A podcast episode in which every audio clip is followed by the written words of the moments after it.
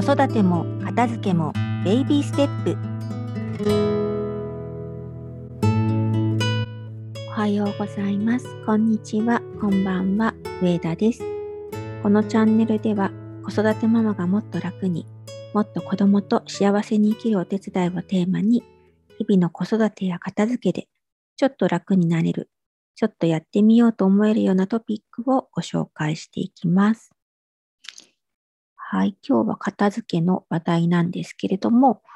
えー、上田はですね、片付けのプロではありますが、お掃除はあんまり好きじゃないんですね。片付けとお掃除は別物ですのでね。で特にご飯を作った後のキッチンをきれいにするっていうのが、まあ、前からあまり得意ではない、苦手でした。まあ、なぜなら、まあ、ちょっと私肌荒れがあって手が荒れているので、こう洗剤を使おうと思うとですね、まずこう布の手袋をしてからゴム手袋をしなきゃいけないんですね。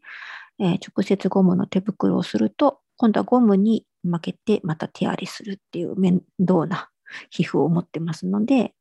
でそうすると、その手袋をするのが面倒くさい。ってなると、まあ、ある程度食器が溜まるまでこう待ってる状態。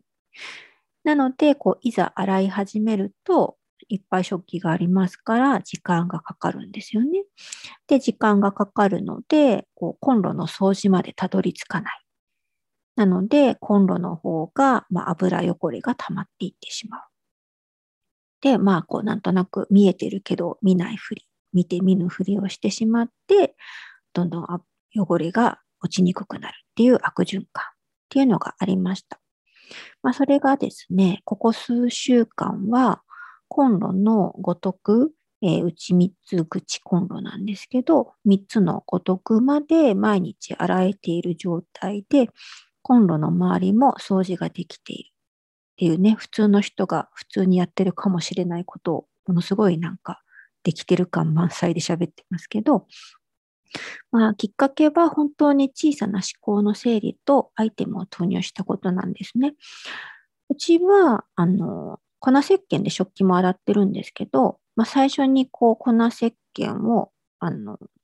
洗い桶の中にババッと大さじ1杯ぐらい入れて、まあ、そこにお湯をジャーって当てると、まあ、泡がバーッと立つので、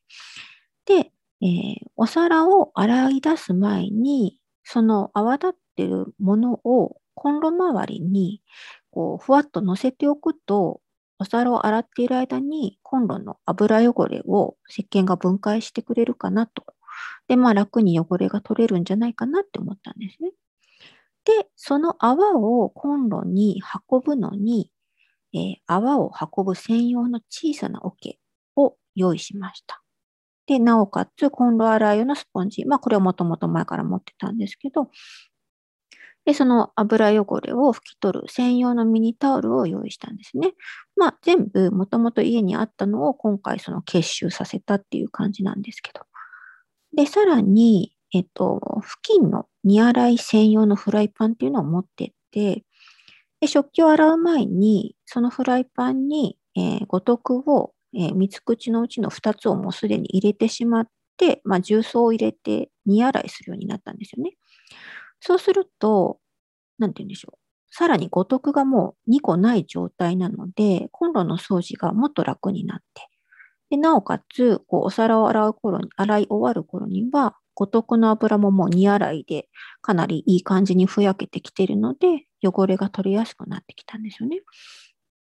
うん、なので、今回、そのなんかこう、だいぶこう、前より楽に掃除ができる、掃除まで行き着くなっていうふうになったのは、あの小さなああの泡を運ぶ桶を投入したのがすごい良かったなと思ってて。で、なんでかっていうと、こう自分の中で食器を洗うときとコンロを掃除するときに、こうなんかこう同じアイテムを使ってるっていうことが、なんかこうもやっとするというか気持ちよくないなっていうのを感じてたんだなっていうのが分かって、そこを分けること、その小さい泡を運ぶ桶で、そこを分けただけで、かなりスムーズに作業ができるようになったなっていうのが、こう今回のその思考の整理と、あと仕組み作りをしたのの収穫でした。こう今ね、その何週間かそれができてて、いい感じにリズムができ始めているのを感じているので、習慣になるまでもう少し続けていきたいなというふうに思っています。片付けも家事も修行ではないので、自分がこうもっと楽にできる方法はないかなっていう視点で、こう今の行動を見直してみるっていうのが結構大切かなと思います。まあ、上田の今回の場合は作業の手順とアイテムの投入っていうことだったんですけど、まあ、動線だったりとか頻度だったりとかいろいろな切り口でね見直すことができると思います。なのでこう大変だなっていう思ってることがあったらこうもっと楽にできるように仕組み作り考えてみるっていうのを一度やってみるといいかなと思います。本日もお聴きいただきありがとうございました。これからも更新していきたいと思っていますので、フォローしていただけると嬉しいです。グッドボタンを押していただけるととても喜びます。ではまた次のエピソード配信まで良い時間をお過ごしください。上田でした。